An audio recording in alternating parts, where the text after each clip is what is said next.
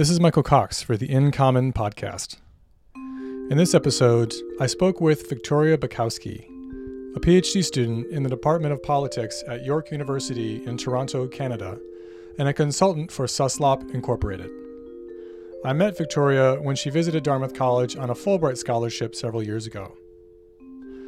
Our conversation focused on the central topic of Victoria's dissertation, this being what is known as the duty to consult, which is an obligation that the federal and provincial governments of Canada have to consult with Indigenous groups about the potential consequences of government supported projects, such as natural resource development.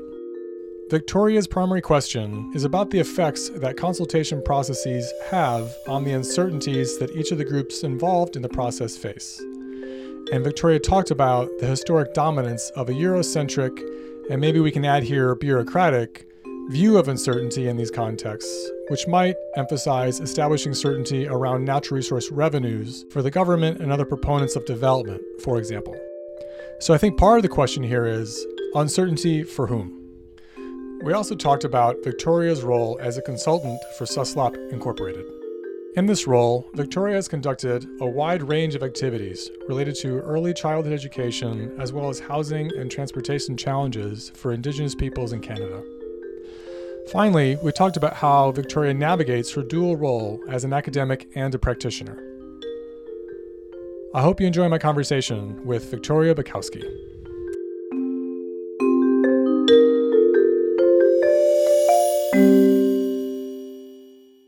Can you talk to me a bit about what led you to pursue a PhD in the first place? If I have it right, you're in the Department of Politics at York University, which is in the Toronto area.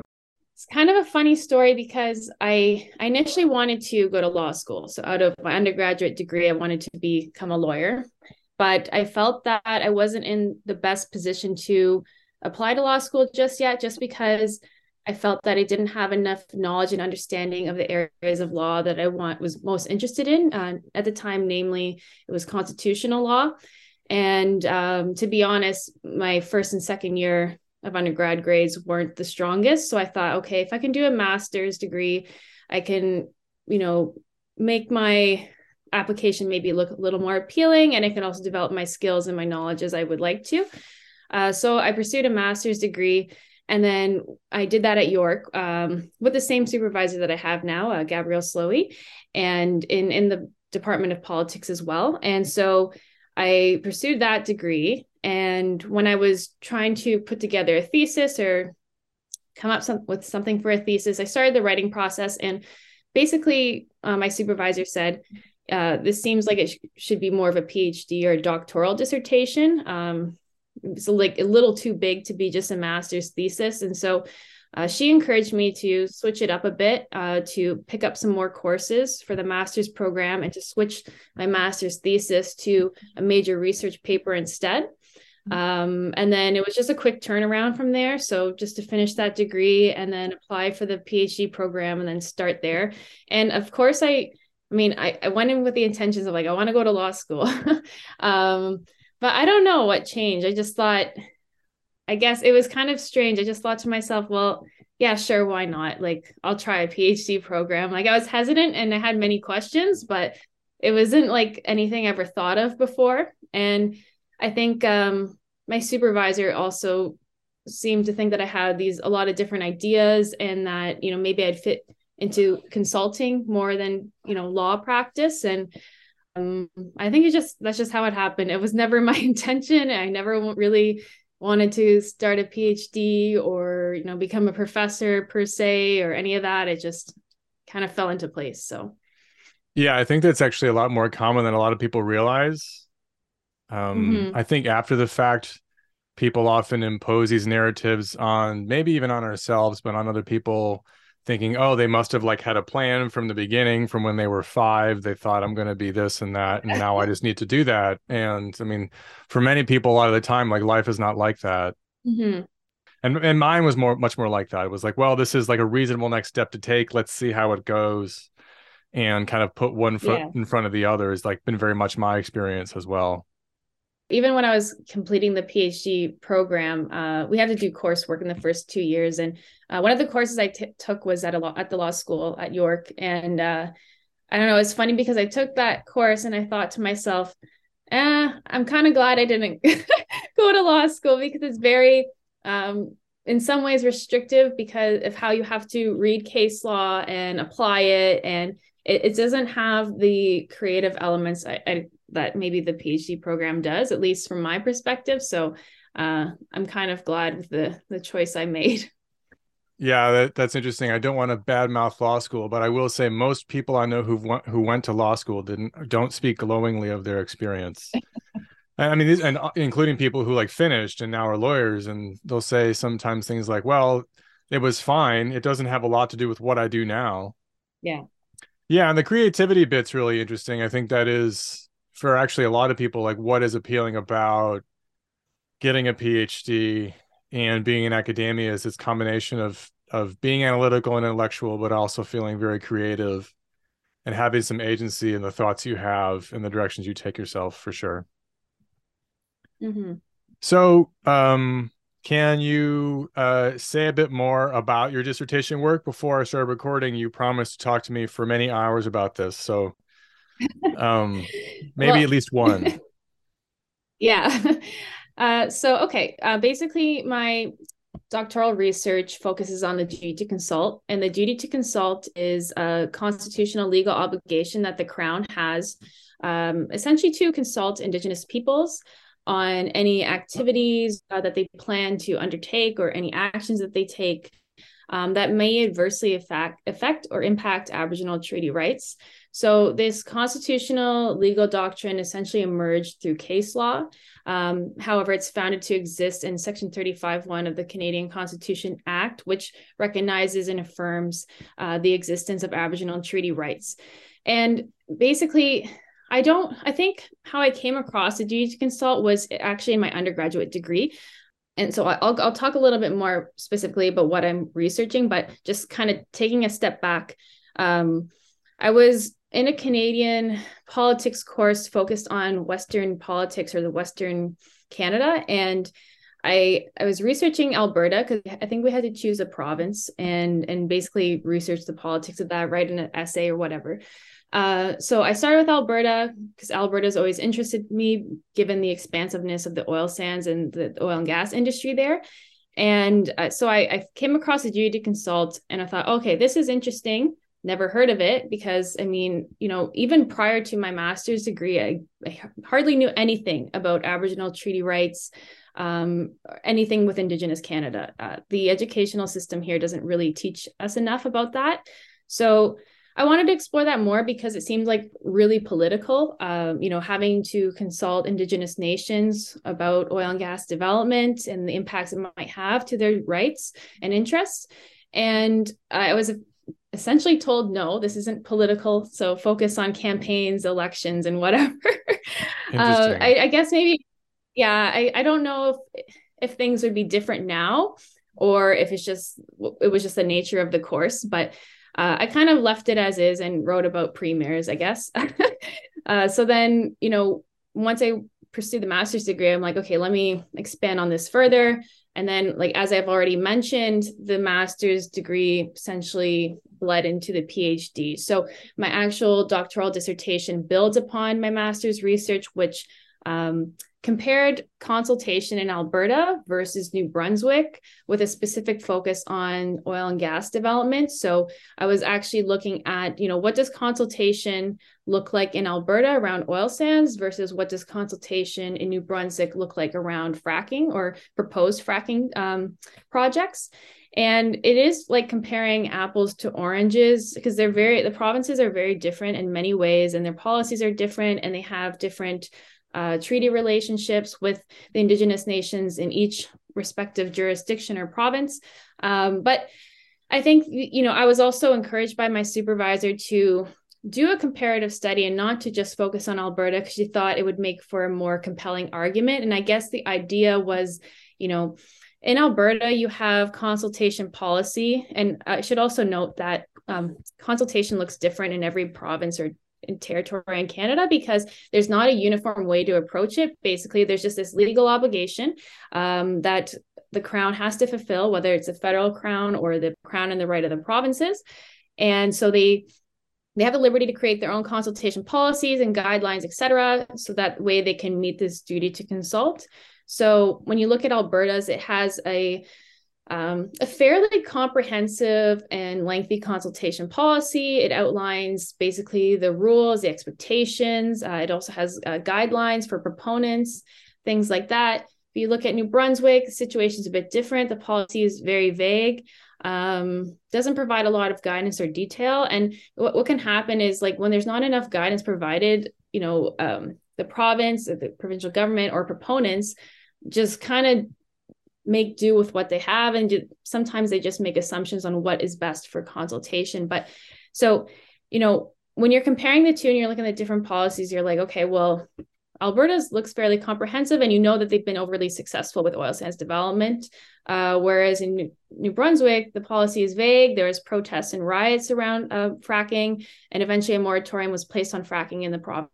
You know seeing how kind of consultation has played out um, and then just showing or demonstrating how when you have a weaker policy or an in- inadequate consultation it can really jeopardize uh, natural resource development. And now of course you can't blame consultation policy for everything that happened in new brunswick and you can't say consultation policy in the process in alberta is the reason why the oil sands are so successful. There's impact benefit agreements and all these other things that predated you know uh, the emergence of consultation policy and this idea that duty to consult uh, so yeah, I guess I was I was encouraged to compare those provinces, but um, now moving more into the doctoral stage in my my research, I really narrowed down my focus to just Alberta because just Alberta can tell us a lot about consultation and and also just because like with covid things changed a lot like i was supposed to be doing interviews and engaging with people and um, that kind of made it nearly impossible, especially working with Indigenous nations. Like the last thing I would do is approach them, um, you know, with interview like questions and interviews for my own benefit, essentially. Like, and the other thing is too the ethics around it. Um, you know, if we're to work with Indigenous um, nations or peoples for doctoral research at York University, there's this expectation that we um, commit our time to the community, volunteer, you know build those relationships. And you can't do that over zoom. And they they these communities many of them have had to deal with um you know the issues that have emerged from covid that um many non-indigenous non-indigenous peoples and communities didn't really necessarily have to deal with. So anyways i focused on alberta and because of covid and not being able to do interviews and not being able to see how things have kind of panned out on the ground um, I've I've really made it more about this concept of certainty, you know, and asking myself, does consultation help establish certainty around resource development or facilitate it? And and then also just like trying to define what certainty is and and and, and just creating these like indicators that can be used to measure it. And um yeah, I guess you know, so what I want to know is essentially does Alberta's consultation policy establish greater certainty around natural resource development or not? And and who is certainty established for? And so I do engage a lot with um, literature on the duty consult and treaty making and resource governance and uh, you know what i do is i just try to find these different indicators that i can use to measure things and to see like well what does the policy establish like or what is established in theory? What is established on the ground? How are first nations reacting to the policy? Um, things like that. So i mean i'm kind of gone all the, over the map with what my dissertation is about but if please feel free to ask questions for clarification yeah, well, there's a lot there. Um, so yeah, I do have a couple questions I'd like to ask you. One of the things I was thinking about when you were talking is what, well, two questions. One, mm-hmm. how much does this duty to consult relate to this discourse about participation, which I don't think I heard you use the word participation, but it sounds very much like it's related to the discourse in my field about the need for participatory processes that engage with um, folks who are going to be impacted by a policy saying that they need to be yeah. in, you know they need to have a voice in the policies that affect them that was kind of a lens i was applying to this as you were talking so i guess the question the first question is how accurate is that lens? This is very much about participation and the value that it brings to policy processes? Yeah, so I mean, one of the key criticisms that First Nations or Indigenous nations often have about these consultation policies, and especially in Alberta, I, I focus on Treaty 8 First Nations. Um, but you know, many of them say like they're not even consulted in the creation of these policies. And um, I think a key thing for them is like you know these policies directly apply to them will impact them and yet they feel like they have no voice or say and uh, other there's other sources too even from uh, government officials that suggest that um, you know they ask for what first nations want but then they go turn around and just write whatever suits their needs i guess you could right. say um, and and I think the reason why the the term participation isn't used so much is because I think it takes away from the meaning of the duty to consult and consultation because this is a you know a constitutional legal obligation. If we just say engagement or participation, it might not hold as much weight or value. So hmm. I think a lot of times when we're talking about you know the need to be able to participate to have a voice to to engage and to engage meaningfully um, I think a lot of the times it just goes back to consultation specifically because when you're talking about consultation within this context, you know you're talking about the duty to consult most of the time. Okay. So in this context, this duty to consult can have has an important weight. Um yeah, it helps deal uh, with this. Yeah, go ahead. No, yeah, it's just it's very um it's become extremely important in a lot of decision making processes. It changes the way of how people do business even in my line of work we you know we, we i work for first a first nation community but the project that we work on are funded by the government of ontario so meeting consultation obligations and ensuring that us or our teams you know as the proponents are supporting the proponents which is the first nation community that we work for um, they need to ensure that this obligation is met and they need to ensure that like th- there's limited room for error or for gaps because a lot of times if things go wrong it doesn't take much for um, there to be a lawsuit or a legal challenge against the crown usually okay. Yeah i mean one of the main challenges with and you kind of mentioned this that there can be you mentioned that some, some of these provinces have very well written consultation policies, but of course, and this is a similar this is a criticism that's been leveled at like participatory governance as well is that it's easy to have something that on paper is participatory or i guess we would say in this context consultatory but um the spirit of the law is is not actually implemented. So you can have many people show up to a meeting but if only certain voices are heard at that meeting but you you know your measure of participation is well 45 people from a local community showed up to a meeting but we didn't really let them say much at that meeting right? That's not like participatory in quotes. And that's been like the big criticism of and trying to have a more engaged uh, governance strategy. And so i feel like i'm hearing that from you as well as being mm-hmm. a challenge here yeah, I mean, because you have to remember that you, you have the law, then you have policy, and then like even below that or beneath that are the guidelines of the in this case consultation guidelines. So there's this hierarchy in terms of like their importance and their value. And like once you get to the, the guidelines, for example, the guidelines actually um, will provide a lot of guidance on what roles and responsibilities are, but because it's lower on that hierarchy, it it seems to hold less value, and there might be more wiggle room to avoid certain things or obligations. Um, and then, you know, I think too sometimes policies and guidelines are, and just like the the processes established around consultation can be made vague on purpose or you know um, like not implemented in the ways that they should be because at the end of the day it does cost a lot of money and times and resources for a first nation for example to go to court to sue the crown and you know at the same time canadian governments will spend millions of dollars mm. in court to fight those challenges as well so it's like a lot of the issues have to get ironed out in court but as we see case law develop more around consultation there the courts have been demanding a little more from Canadian governments or the crown to say like no you have to actually do this or you have to accommodate. Um, but at the same time it just it depends on jurisdiction as well. If you look at the case law in alberta for example um, it doesn't seem that uh, indigenous nations are making much headway in terms of you know having their aboriginal treaty rights protected and getting the consultation that they would like to see.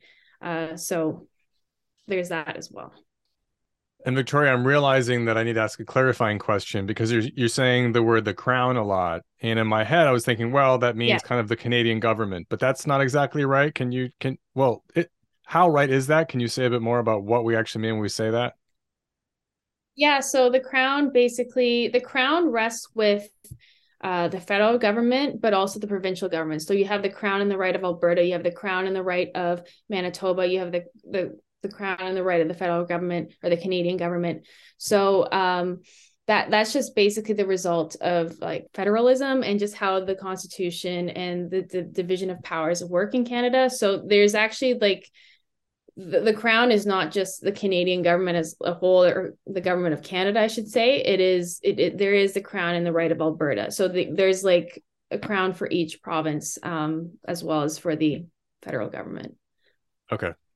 And so my next question, based on what you were saying, is is relates to a bit of your mentioning this idea of uncertainty, and you said kind of certainty for whom, and because you used the word success early on in describing different um, consultation policies, and you said some some places are having more success than others. You mentioned yeah. um, natural resource development and I know that natural resource development in lots of these places has been very controversial. So, mm-hmm. how well can we pin down what it means for one of these to be successful? When, as you said, we also have to ask, like, successful for whom? Are there kind of win win outcomes here? Or is this really kind of an inescapably political process that has winners and losers? How do you think about that? Yeah. So, I think, and actually, I can't remember the professor that I was talking to at Dartmouth. He was also there on a Fulbright scholarship, um, but he was we were talking about this, and he he was saying that the best outcome sometime is lose lose lose. Um, everyone gives up a little bit of something to gain something, and and I think I could see that playing out when it comes to consultation over natural resource development projects. Um, you know, like when you think typically when you think of certainty, particularly when it comes to natural resource development, there's there's a very Eurocentric way of defining it and and the expectations around it. You think of like legal, political, and economic certainty. You think about um, being successful with like these economic imperatives. When it comes to natural resource development, maybe you think about having project approved, development um, to move forward. So that way the crown or Canadian government in question, um, as well as proponents can be successful, can generate revenues, profits, royalties, whatever. Um, and so when I'm trying to like redefine certainty and to give it a different meaning and to look at how, you know, more than just settler society can benefit i'm thinking about it in terms of like different forms of certainty. So you know i mentioned there's legal political and economic certainty. This is a more of a western conception but there's also um, subjective certainty which might um, bring more value and have more meaning for indigenous peoples in canada because it relates to say for example reconciliation uh, cultural preservation. Um, but even you know taking a step further like when i try to define certainty and try to establish all these different indicators for certainty um, i try to think of different ways in which you know if i'm thinking about like say for example economic certainty economic certainty for crown and proponents would mean like having access to lands and resources for development and you know generating revenues and profits off of that. Um, but on the flip side of that for indigenous peoples like that might mean getting some economic benefits out of development, having economic opportunities, and being able to use those resources to further advance their interests, their community development, etc. So, um, I mean, you know, when I'm looking at all these different forms of certainty and trying to figure out what it really means and who's it is established for, I'm always looking, okay, what does it look like for the crown proponents what does it look like or what does it mean for indigenous peoples um, and then of course i try to incorporate indigenous perspectives wherever i can but at the same time it's, it's a little tricky because the concept of certainty has been uh, has typically carried negative connotations with it because as i mentioned it's mostly defined in Eurocentric ways, but also because it's closely associated with treaty making and the idea of the crown securing land for exploitation, essentially. Um, yeah, so I don't know if that helps answer your question a bit. I I kind of ramble on because I'm you know I'm still trying to finalize all this. Well, you're in the middle of it. I know what it I know what it feels like. Yeah. Yeah. Can you clarify what is the um, yeah, I understand. And this is the same thing in the United States that the treaty making is one of the most uh, controversial aspects of the history between the federal government and Native Americans because mm-hmm. of the mm-hmm. unfairness of the treaties and because of the way in which the treaties were not honored by the federal government. So again, yeah. I, I'm imposing to some extent that experience onto what I'm hearing you say. But you said that there's a relationship between treaty making and certainty that's problematic. I didn't follow that part. Could you say a bit more? Yeah. So, like, I guess what I'm saying is this idea of certainty. So, Canadian governments might say, like, oh, we want to establish greater certainty. I mean, although they don't always define what they mean by that. But, you know, if you just look at the literature and the discourse around treaty making, and even I think today, if you Google, you know treaty making in like uh, british columbia for example this concept of certainty is always coming up and i think you know maybe modern it's different for modern treaty making because i would not say that playing field is equal or level and you know but it is a bit different than how it was with the historic and numbered treaties where they're being negotiated with communities or nations um, who didn't speak the language who didn't have lawyers um, all those sorts of things.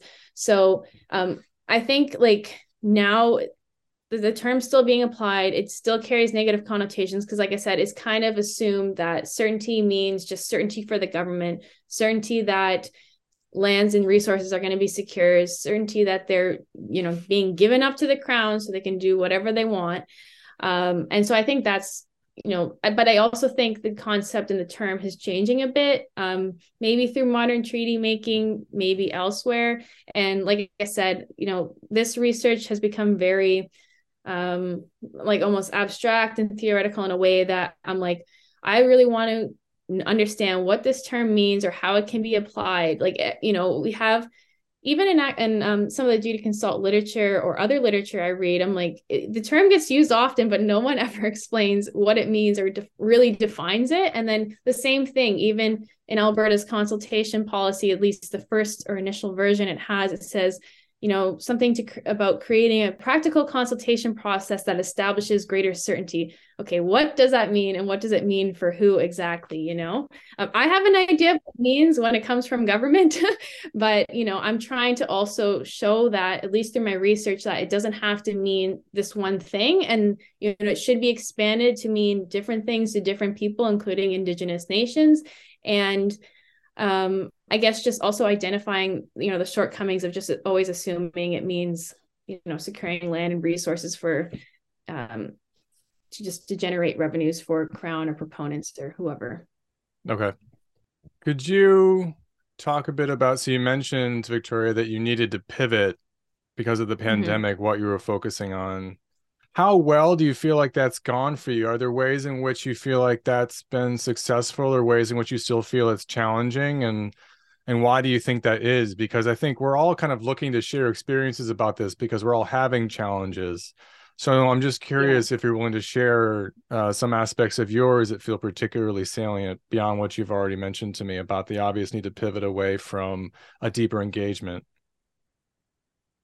Yeah, I think, well, I think one of the benefits of it has been I you know, I've really taken a deep dive and in, into all sorts of literature in different fields trying to figure out or define this concept of certainty and trying to relate it to consultation and natural resource development. I don't think I would have done everything that I've done to date if I was able to go and have interviews. In fact, I think if I were to go do interviews and to talk with people I think the nature of this study would have changed a lot.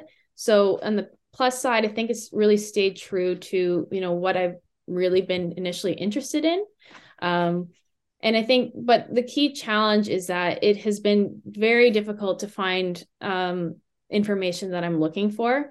So especially when it comes to, like I mentioned, the this concept of certainty carries these negative connotations with it, and I think you know there's a key w- reason why it is not commonly used by Indigenous peoples or nations um, when they're talking about natural resource development or when they're talking about their expectations around consultation. So in that regard, there's like a lack of indigenous perspective on what it means and but of course i have been able to you know uh, establish these indicators to help me measure it to help me explain what certainty is and then i take and draw upon um, commentary or you know what have what has been posted or said on uh, First Nations websites or what they've said in court or things like that. So the, the perspectives that they have are still there, but they might not necessarily directly speak to this concept of certainty itself. Um, so I think that has been very challenging. And also, you know, there are some key pieces of, of information I haven't been able to access into, until just very recently because it's just like, I think like I explained to my supervisor, I'm like, oh, now that I've seen these sources of information or these books or articles starting to talk about what I'm talking about more, like I feel more confident in what I'm doing.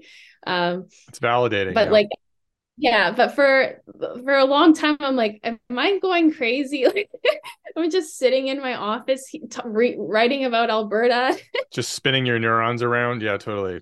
Yeah. so yeah, it's been very tough, but um, I think I've managed, and at, at the end of the day, I don't think it's going to be perfect. Um, but I do think I'm contributing in some way. Like I said, um, well, I don't know if I actually said this, but the duty consult literature, like it it really focuses on the evolution of the duty consult. It focuses and its emergence as well. It focuses on, you know, does it establish reconciliation or help advance reconciliation or not? And then there's a little, there's a few pieces uh, on like certainty, like what does it do for legal certainty or like certainty in the context of natural resource development? But it's definitely understudied uh, not well defined. So i'm i'm at least confident that i'm somewhat filling a gap or helping move the that area of study forward. But um, it has been extremely difficult uh, to get this done. And yeah i guess that's all. Fair enough Okay, can we talk about your consulting work that you've been engaged in for a little while now? You'll first have to help me uh, pronounce the name of it correctly. Is well, I won't even try. Is it what? How do you pronounce it? I mean, people pronounce it differently, but I've been working there long enough to confidently say that it's Suslop. So the idea is, I think the name was taken from sustainable development, so combining the two words. Um, however, the, the idea of our behind our work isn't necessarily to facilitate sustainable development per se but rather sustainable outcomes. So sustainable outcomes for our clients and uh, to help them with their visions of sustainability i guess you could say. And what are the main activities that you all engage in to accomplish that goal? Yeah so um well now like my main activities or just like what we do generally Good question. Uh, I'm interested in both. Yeah. What do you? So let's start with what you do, and then we can ask about how that contributes to what the the large organization is doing. Sure. Uh, so I do a lot of different tasks, and I think it, part of the reason for that is we're a very small firm. We're growing, but I think it, we have six people, or maybe just a bit more than that. But just a, a year ago, it was like three people or two people. Uh, so I have done a lot of research and writing. Um, I do research and writing for different Indigenous organizations and nations, and the the nature of the the research varies. So um, I've done some work on early learning, childhood education, and subsidy programs for um, Indigenous peoples across Canada.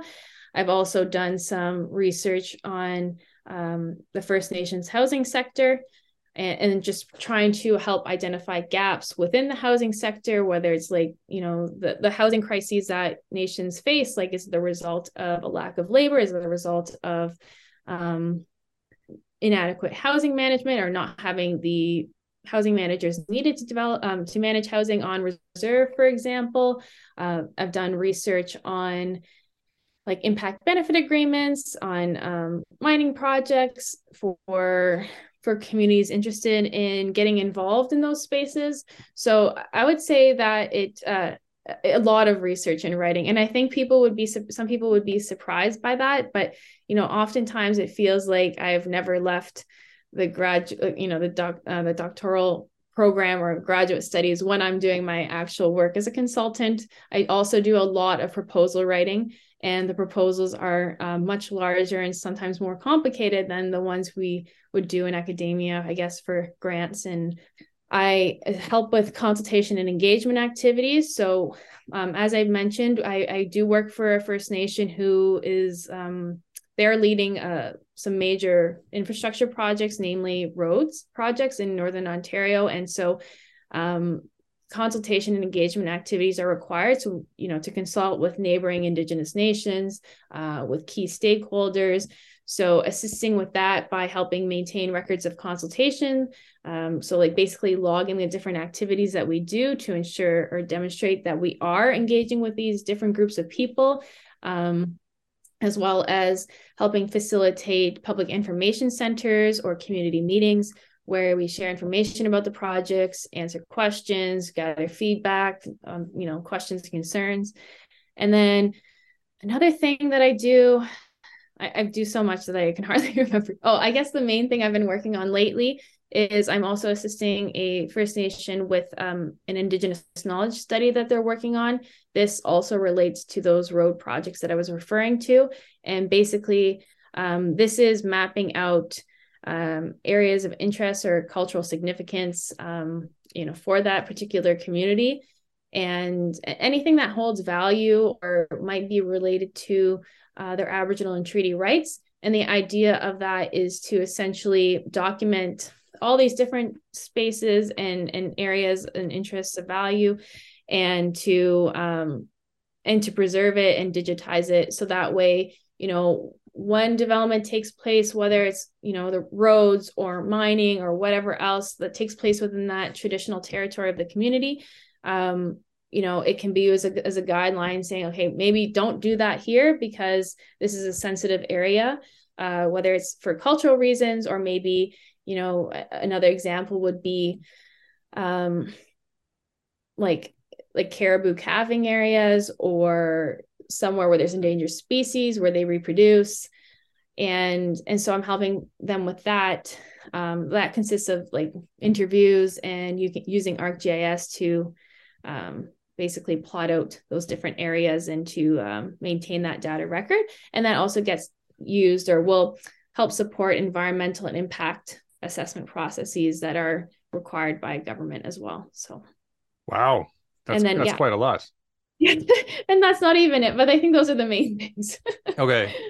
So who is funding this? And I guess also who is applying? Do you, for example, you're saying you're working for First Nation. Does that mean that you co-applied with that First Nation for grants? And who are you applying to? Yeah, so okay, it, it varies. Um, so in some situations, we we will see a request for proposal online, whether it's on some Indigenous organization's website or elsewhere, or someone passes it along to us. And so um, I I don't always know where the money's coming from, but usually the money or funding that these organizations have come from the federal government. So federal government gives this organization X amount of dollars so that they can carry out their activities. Um, and then they they allocated it based on, you know, their interests and needs or what they would like to get done. Um, in terms of the yeah, in terms of the community I work for, um, same thing. So they they get their own funding uh, from the federal government, but also the provincial government's involved. And so some of the the larger infrastructure projects I work on, the, the government Ontario is actually funding it, but the community is leading it. So uh, the community is technically the proponent of the project, uh, but the money is coming from Ontario. And and how that happened, how that relationship started, I don't know. Um, that's something that my boss would know, and he's been involved in since like 2016. So I don't know if he approached the community. I don't know if if someone brought it up to him, but uh, it, it depends. So sometimes he will reach out to you. Um, sometimes you have to apply sometimes the money comes from the provincial government sometimes it comes from federal. And also too if you're working if you're trying to bid on something that a municipality is doing usually their money comes from the provincial government. So um, a lot of government funding i would say. Okay fair enough. And so doing all this work victoria how does it feel to you to i mean you have kind of these two identities one as a consultant one as a phd student. How does that feel how do you balance that? I mean it sounds like there could be some complementarities yeah it's i mean i think well just in terms of timing it can be extremely challenging balancing work and also um, doctoral studies. And also because it's um my, my job isn't easy per se. I'm not just sitting in meetings and listening. I mean, sometimes I am like I, I do attend a lot of meetings or do client facing activities, but there is a lot of research and writing and heavy thinking involved. So sometimes I can barely, you know, differentiate the two. but I do find too, though, as I get more uh, involved or ahead in my career as a consultant, it does become more client facing and you know there's a lot more travel for work there's a lot more meetings. Um, and i don't necessarily always love all the meetings or you know you know zoom call after zoom call. But um yeah i yeah i don't know. I i kind of lost track of what the question was to be honest. Well how are you balancing these different roles that you're currently having and the demands yeah. for each one? And um and sometimes i don't balance them well to be honest. Like it's uh it's sure. hard. Yeah yeah, yeah, yeah. Yeah, it's funny when you like you get asked a question like, "How do you do this?" I feel like there's pressure to say, "Well, here I'm doing, I do it well all the time, and here's how I do it." It's like, well, sometimes yeah. it just doesn't happen, right? Yeah. It's like, yeah, yeah. Um, are there aspects of the consultant role? What are the aspects of it that that particularly appeal to you? I think the main thing for me is that I feel like my work is actually doing some good. Like i'm able to apply my knowledge and my skills to help somebody. Whereas i mean i guess maybe also because I'm, I'm still just finishing the phd and i haven't really published anything but like for me i have these ideas i write things like even if it's like research papers or whatever and then i just put it on a shelf somewhere where it collects dust. And that might be a, a me problem as well like i'm too afraid to share things. Um, but I, I guess just like when I'm doing this work, even if it's like a massive, like multi-year project, um, I just feel like I can see the actual benefits of what I'm doing. Or if I write a report for an organization, they're like, oh, wow, I didn't think of this. And this is really good. And yeah, we should do this. Or, you know, like I feel more satisfied. And I guess that's what I really enjoy about the work is like I feel like I can actually almost see the benefits or the, you know, the positive outcomes that that it might have for a particular community or organization. So I'd say that's the main thing that I, I really enjoy about consulting. Whereas when I'm in this academic setting, I feel like it's just me with my own thoughts writing things that don't go anywhere or or get or you know um, get featured somewhere and they just uh, collect dust on the shelf or the drawer so yeah i will say i don't think that's a you problem at least it's also a me problem if it's if that's the case i mean yeah, I mean, I think that makes a lot of sense, Victoria. I think that's a lot. I've struggled with that within academia, feeling like, okay, I could publish like two, four, six, eight more articles next year, and what my life won't be that different. Whose whose life will be that different if there's, you know, so many more PDFs in the world for people to look at. I think it is. I think it's something that's actually appropriate to kind of struggle with, particularly in our field, which is so, I don't know if the word quite is applied, but like there's so much potential for people in our field to wanting to be engaged w- with um, on the ground projects, etc. And I think there is, you know, the the space that I've found academia can contribute is to help us think carefully about how we are engaging yeah. right? You, you want to be thinking and doing at the same time and it's so so often easy to feel like you're just doing one. So the next to me obvious question is how do you see this moving forward? You finish your phd uh, do you want to keep do you want to be a consultant full time at that point? How are you currently kind of imagining your future in that regard? Yeah, so I really I do really enjoy my work and I really enjoy the people I work with. So I would like to to continue with what I'm doing and to continue to develop my um, knowledge and skills through you know actually applying them and and meeting different people and working on different projects. So yeah, I definitely want to continue to be a consultant and and do that full time um, but at the same time i'm like there's other things and aspirations that i want to do. So um, i do teach on the side. I, I lecture at lakehead university. Um, i twice now i've taught uh, govern ethics governance and indigenous business.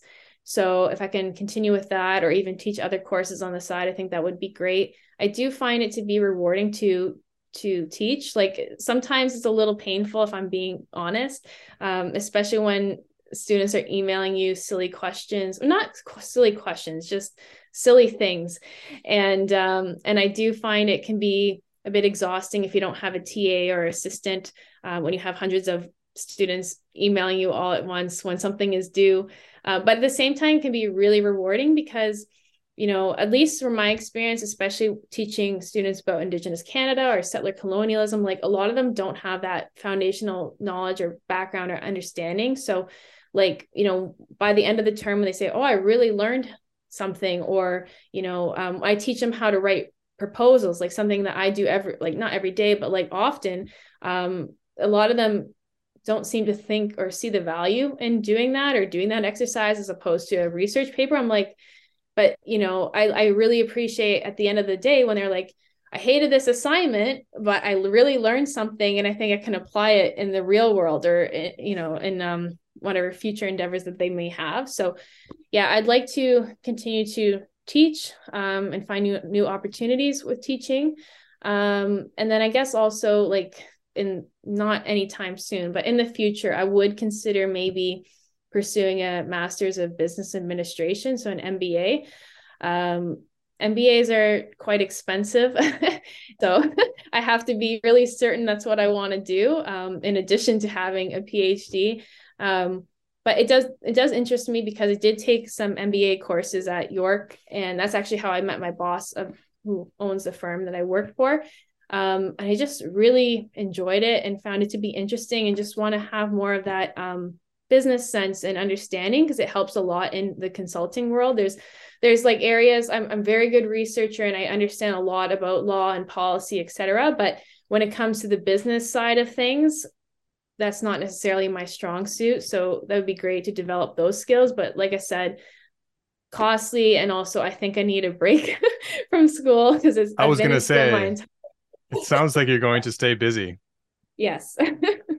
that's a really great answer. I mean, I think there are all these different opportunities, but but there's always like it's it's helpful to not kind of always be grass is greener because there's you know there's you can swap your current problems with with new problems. Like mm-hmm. you could say oh i'm a consultant. I just i want to be an academic. And it's like okay well you're going to have to deal with 100 emails from students at 10 p.m or or i want to stop being an academic. I want to be a consultant. It's like well okay now you have six hours of zoom meetings every day right? There's there's no kind of perfect path. You kind of have to find a way in some ways to be this is a kind of negative way to start to conclude the interview but it's like finding a way to be happy with the like enjoy the problems that you have.